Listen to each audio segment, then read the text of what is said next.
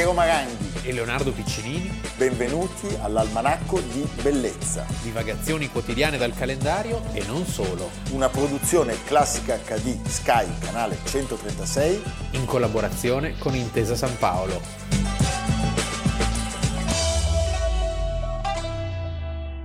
Almanacco di bellezza 12 aprile 2021. Di solito eh, tra l'almanacco e la bellezza cerchiamo di prediligere la bellezza, però ci sono storiacce che non possiamo non raccontare. Anche poco conosciute come questa. Che questa realtà... io, è una cosa pazzesca, perché noi oggi parleremo di una strage, una strage dimenticata. Usiamo subito un contributo. Maestà il Re Imperatore visita la Fiera di Milano avendo a guida Sua Eccellenza il Ministro Alfieri e il Presidente dell'ente, Senatore Puricelli. Dopo aver visitato i piccoli padiglioni del fascio femminile e degli orfani di guerra, l'Augusto Sovrano ha passato in rassegna i principali reparti di questa interessantissima mostra del lavoro e della produzione nazionale. Stiamo parlando della strage della fiera di Milano eh, alle 9.50 del giovedì eh, 12 aprile 1928 esplode una bomba in piazza Giulio Cesare a Milano, dinanzi all'ingresso dell'allora fiera campionaria. La bomba è nascosta nel basamento in ghisa di un lampione, sì. in una piazza che è affollatissima, e che aspetta l'arrivo di re Vittorio Emanuele III, salito apposta da Roma per inaugurare la manifestazione. Detto Sciaboletta. Esatto. Dopo Ganascia ieri, oggi ripartiamo con Sciaboletta. Sì.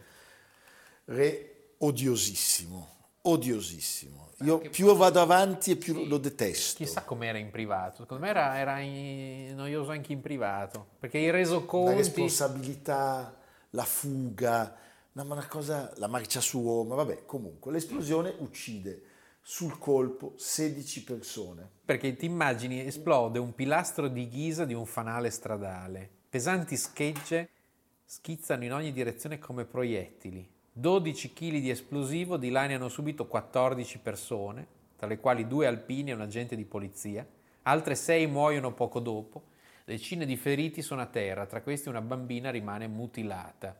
Il re decide comunque di rispettare il programma e di visitare i padiglioni.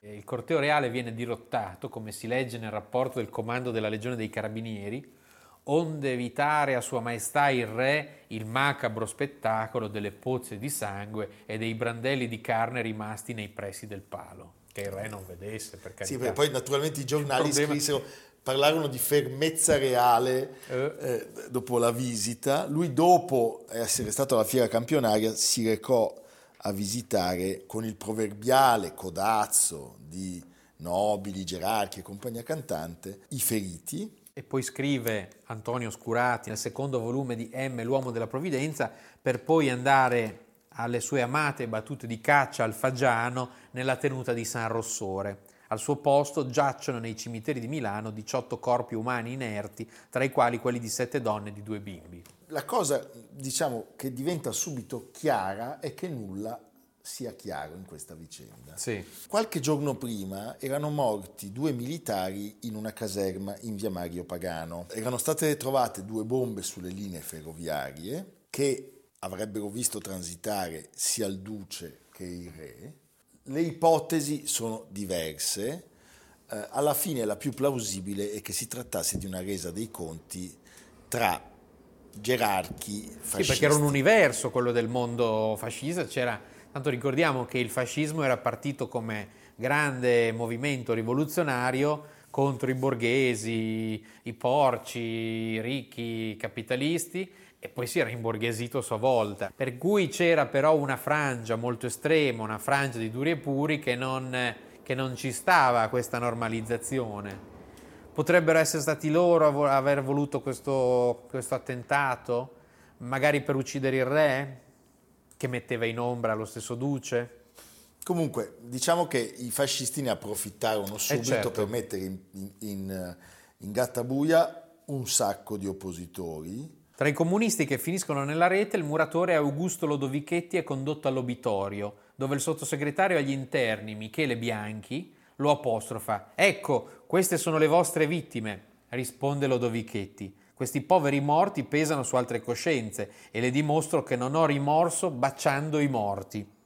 È condotto in questura dove lo riempiono di botte, slogandogli una mandibola. Andrà al confino. Queste vicende ricordano un altro caso più vicino a noi, no?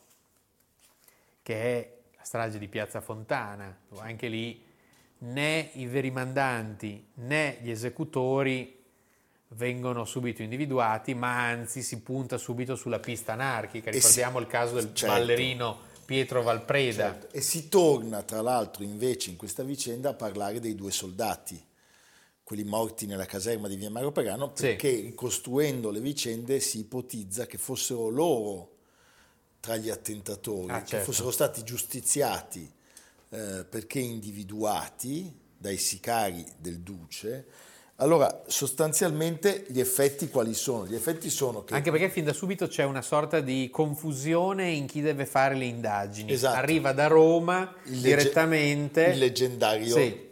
Il leggendario Arturo Bocchini. Arturo Bocchini sì cattivissimo. Più tardi il commissario di polizia Carmelo Camilleri afferma: Fin dall'inizio ebbi la sensazione che la complessa organizzazione del bestiale atto di ferocia e le sue propaggini fossero da ricercarsi in ambienti a noi molto vicini, insospettati e insospettabili. Tant'è che vengono fatti fuori Giampaoli esatto. che era il federale di Milano, Milano, e Farinacci. Se si fosse lasciato fare alla squadra politica della questura e alla compagnia interna dei carabinieri, gli autori sarebbero stati subito identificati, ma dall'alto furono presi provvedimenti tali da legarci le mani e impedire ogni seria indagine. De Haro aspetta, che è uno delle, degli inquirenti, aspetta nel 1951 per confidare a Luigi Gasparotto che cosa vuole onorevole, a un certo punto ci saremmo dovuti arrestare ci saremmo imbattuti nei fascisti, gente di Giampaoli.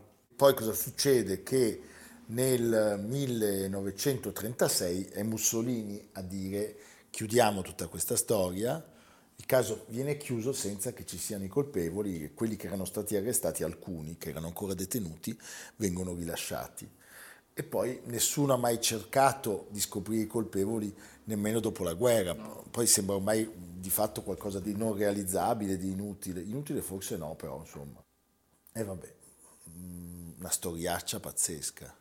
Beh, eh, sono, sono quei misteri, questi sono misteri molto antichi. I misteri di Piazza Fontana già sono più vicini e si potrebbero facilmente risolvere, forse con l'apertura di qualche archivio in più. Va bene Leonardo, senti, eh, nella seconda parte vogliamo più alto. Sì. Andiamo nello spazio. A fra poco.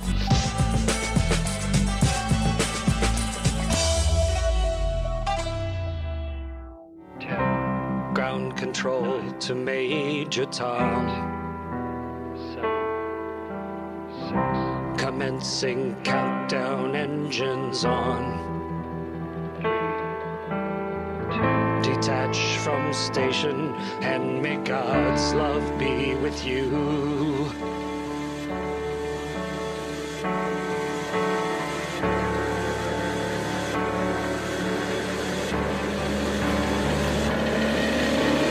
This is ground control to Major Tom. La terra è blu, che meraviglia, è bellissima. Queste furono le prime parole di un uomo che dall'oblò di una navetta poteva guardare il nostro pianeta. Il 12 aprile del 1961 alle 9.07 ora di Mosca, dalla base spaziale di Baikonur in sì, Kazakistan. Che è la più vecchia e utilizzata base di lancio al mondo, ancora oggi in uso.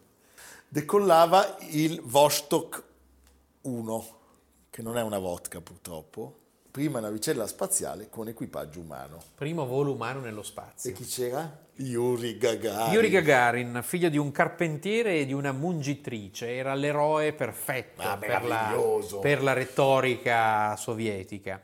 Churchill disse di Stalin, che è pioniere di tutta questa faccenda, ha rilevato la Russia dall'aratro a gancio e l'ha lasciata in possesso dell'arma nucleare. Punto. Io aggiungo, a quale prezzo poi lo si vedrà poi. Certo. Ecco, è vero che questo sforzo eh, dell'URSS allarma Beh, l'Occidente. Si spaventano davvero. L'Occidente. Siamo nel 1961 e John Fitzgerald Kennedy vuole prendere provvedimenti e stanzia subito 22 miliardi per controbattere e coinvolge chi? Bravo. Werner von Braun, quindi nasce la NASA, cioè siamo nel momento quindi più duro dello scontro tra Occidente e eh, universo eh, sovietico. Un contributo. Протяжка 1, есть протяжка, продувка, продувка, продувка, есть продувка, ключ на дренаж,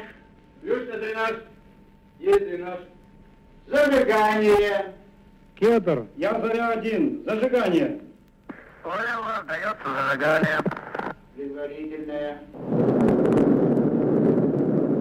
Posso raccontare una cosa abbastanza interessante? Avevano mandato prima dei fantocci che si chiamavano Ivan Ivanovic, tutti con lo stesso nome. Tre Ivan Ivanovic rividero la Terra, quattro no. Quindi, come dire, Gagarin aveva più probabilità di morire che di sopravvivere, certo. perché lui era l'ottavo, eh, lo sapeva. Questa sorta di lavatrice, perché sì. poi era una, una, con un razzo che la spingeva in alto, no? poi a un certo punto il razzo si stacca, rimane questa lavatrice nello spazio, la faccenda dura poco meno di due ore. Due, beh, poco meno di due ore, però gli americani nello stesso periodo riescono a stare sì. in aria per 15 minuti, per cui i russi questa volta gliele danno pesantemente, i sovietici. C'è da dire che qua siamo nel 1961, quattro anni prima, con il volo dello Sputnik, primo satellite artificiale nello spazio, e già lì si era creato il panico negli Stati Uniti perché era una sconfitta, uno smacco pazzesco. Tu prima hai citato la frase la Terra è blu e da allora la Terra diventa per tutti il pianeta azzurro, il pianeta. perché dall'alto effettivamente Gagarin rappresenta, scrive Lorenzo Del Bocca in un articolo su Panorama, la prova vivente di una migliore tecnologia, al punto che gli attribuirono dichiarazioni che di volta in volta si modificarono per adattarsi alle pur minuscole oscillazioni politiche del Politburo. Gli attribuirono l'affermazione che in cielo non aveva trovato traccia di Dio e assicurarono che una volta atterrato si schermì era sicuro del successo perché in ogni caso il partito avrebbe provveduto. Certo, ma sai che c'è una storia pazzesca? Il Gagarin poteva rinunciare fino all'ultimo. C'era un disgraziato di fianco a lui che si chiamava German, German già sì, per, in panchina. Eh, in panchina, Titov. no, meraviglioso, capisci? Secondo me in realtà era Tito Canella. Era Tito Canella, no, sì. comunque, che poteva lui essere prescelto, ma non con diritto alla rinuncia. Cioè, se Gagarin avesse detto non me la sento più, sì. avrebbero preso, preso, il Titov e avrebbero mandato su lui. Ma Gagarin invece, allegro e festante. Gagarin era felicissimo, sì, sì, aveva un battito cardiaco, una massima di 120 e una pulsazioni a 64 mentre a terra l'ingegner Sergei Pavlovich Koroliev dovette sostenersi con un numero di medicine appropriate perché il suo cuore stava impazzendo di adrenalina per la tensione. Un fallimento a quei tempi e in quelle terre significava la fine di una carriera accademica e addirittura poteva portare direttamente in un gulag della Siberia. Sai cosa aveva scritto sul casco Gagarin? Devoto alla causa del partito e alla madre patria socialista. Meraviglioso. Allora lui sale sull'autobus che l'avrebbe portato alla rampa di lancio, fermò il mezzo per una necessità sì. fisiologica, fu inevitabile, tutti pensarono che stesse cedendo, invece no. Yuri scese solo per fare la pipì sulla ruota posteriore eh del sì, mezzo. Pensa se parti se dimenticandoti. Ma è fantastico. Da allora questo è diventato un rito obbligatorio e propiziatorio per tutti gli astronauti che fanno la stessa cosa, si fermano e fanno la pipì sulla gomma, capisci? È fondamentale. Ci sono altre tradizioni perpetue in memoria di Yuri Gagarin, che sono tagliarsi i capelli due giorni prima del lancio, non assistere al trasporto al posizionamento dei razzi della navicella, bere un bicchiere di champagne la mattina della partenza, chissà che champagne. champagne. Eh, champagne e firmare la porta della camera dell'hotel prima di uscire per raggiungere la rampa. Ah, Capisci? Vabbè. Salì sulla rampa, si guardò indietro, sorrise, c'era tutta l'Unione Sovietica e tutto il mondo che lo stavano a, a vedere, c'era sua moglie Valentina, che era rimasta a casa con la figlia Galina di 43 giorni e Elena di due anni. Le due figlie. di Diventa lui. una superstar da allora, comincia ad avere un rapporto un po' squilibrato con l'alcol, beve molto. Dal 68, dal 1968 il suo paese si chiama Gagarin, il suo paese natale, e viene esibito e portato in trionfo come un simbolo stesso de- del successo dell'Unione Sovietica. Gli viene impedito di partecipare a altre missioni perché non si sa mai che potesse fallire, morire, che sarebbe stato uno smacco e poi ci pensa da solo a schiantarsi nel 1968 a bordo di un MiG, Di un MiG. in circostanze ancora tutte da chiarire, i complottisti si sono sbizzarriti in mille ipotesi, comunque sta di fatto che questo straordinario Cristoforo Colombo delle Stelle, come è stato definito, è una figura che ha segnato il suo tempo e la- una delle più grandi conquiste dell'uomo. Yuri Gagarin. Poi c'è come sempre la fortuna del nome, che gioca un ruolo fondamentale. Beh, in Emilia, ti- in Emilia non sai quanti vennero battezzati Yuri. Yuri, certo, Sì. Yuri. È un nome che da lì ha avuto... Non è neanche male in effetti Yuri come Yuri, nome. eh. Sai, sono stato con Yuri. Invece di dire la mia donna è uscita con Tafano, come, come dice Elio, è uscita con Yuri. Va bene Leonardo. Allora, dove ci porti oggi, eh, dopo questo viaggio, questa avventura nello spazio? Approfitto del fatto che è uscito un libro molto interessante che si intitola Genova brucia 1940-1945 perché I Genova, Genova è stata pesantemente Pesante. bombarda- bombardata. Dagli inglesi, credo, più che dagli americani. Bah, ci è andato dentro un po' tutti. po' tutti, un eh. po' l'hanno bombardata all'inizio dal mare, dalle navi, e poi dall'alto. E andarono distrutti alcuni palazzi, Palazzo Bianco, parte di Via Garibaldi, il Teatro Carlo Felice, ci sono delle, delle foto pazzesche. Però, ecco, Rifatto 30 anni fa da Rossi, da Aldo Rossi sì, e Gardella. Gardella. Però invito a, a vedere come è stata anche ricostruita in alcune parti molto bene, la parte dell'area del porto e girare per questi vicoli e si possono trovare veramente delle cose molto interessanti e molto belle. Città stupenda. Sono stato recentemente, ho trovato che ci sono un sacco di leoni di Venezia murati qua e là come trofei. Perché nel 1380 ci fu una guerra, la guerra di Chioggia, pensa i, genovesi erano arrivati fino a Chioggia e fu una guerra sostanzialmente conclusasi in un nulla di fatto, Però- sanguinosissima. Però mentre Genova, dilaniata da guerre intestine, non riuscirà mai a riprendersi, Venezia si ricicla immediatamente. E da lì c'è lo scatto di Venezia che diventerà padrone incontrastata. I leoni vengono da Trieste, da Pola, da tutte le città che vengono saccheggiate dai genovesi e rimangono qua e là nei muri. Molto bello. Fantastico. Bellissimo, che paese che abbiamo. Sì. Eh, Genova, Venezia, Sì. Pisa, Amalfi, Ah, va bene. va bene. Evviva le Repubbliche Marinare, ci vediamo domani. A domani. Almanacco di bellezza, cura di Piero Maranghi e Leonardo Piccinini. Con Lucia Simioni, Jacopo Ghilardotti, Samantha Chiodini, Paolo Faroni, Silvia Corbetta. Realizzato da Amerigo Daveri, Domenico Catano, Valentino Puppini, Simone Manganello. Una produzione classica HD, Sky Canale 136 in collaborazione con Intesa San Paolo.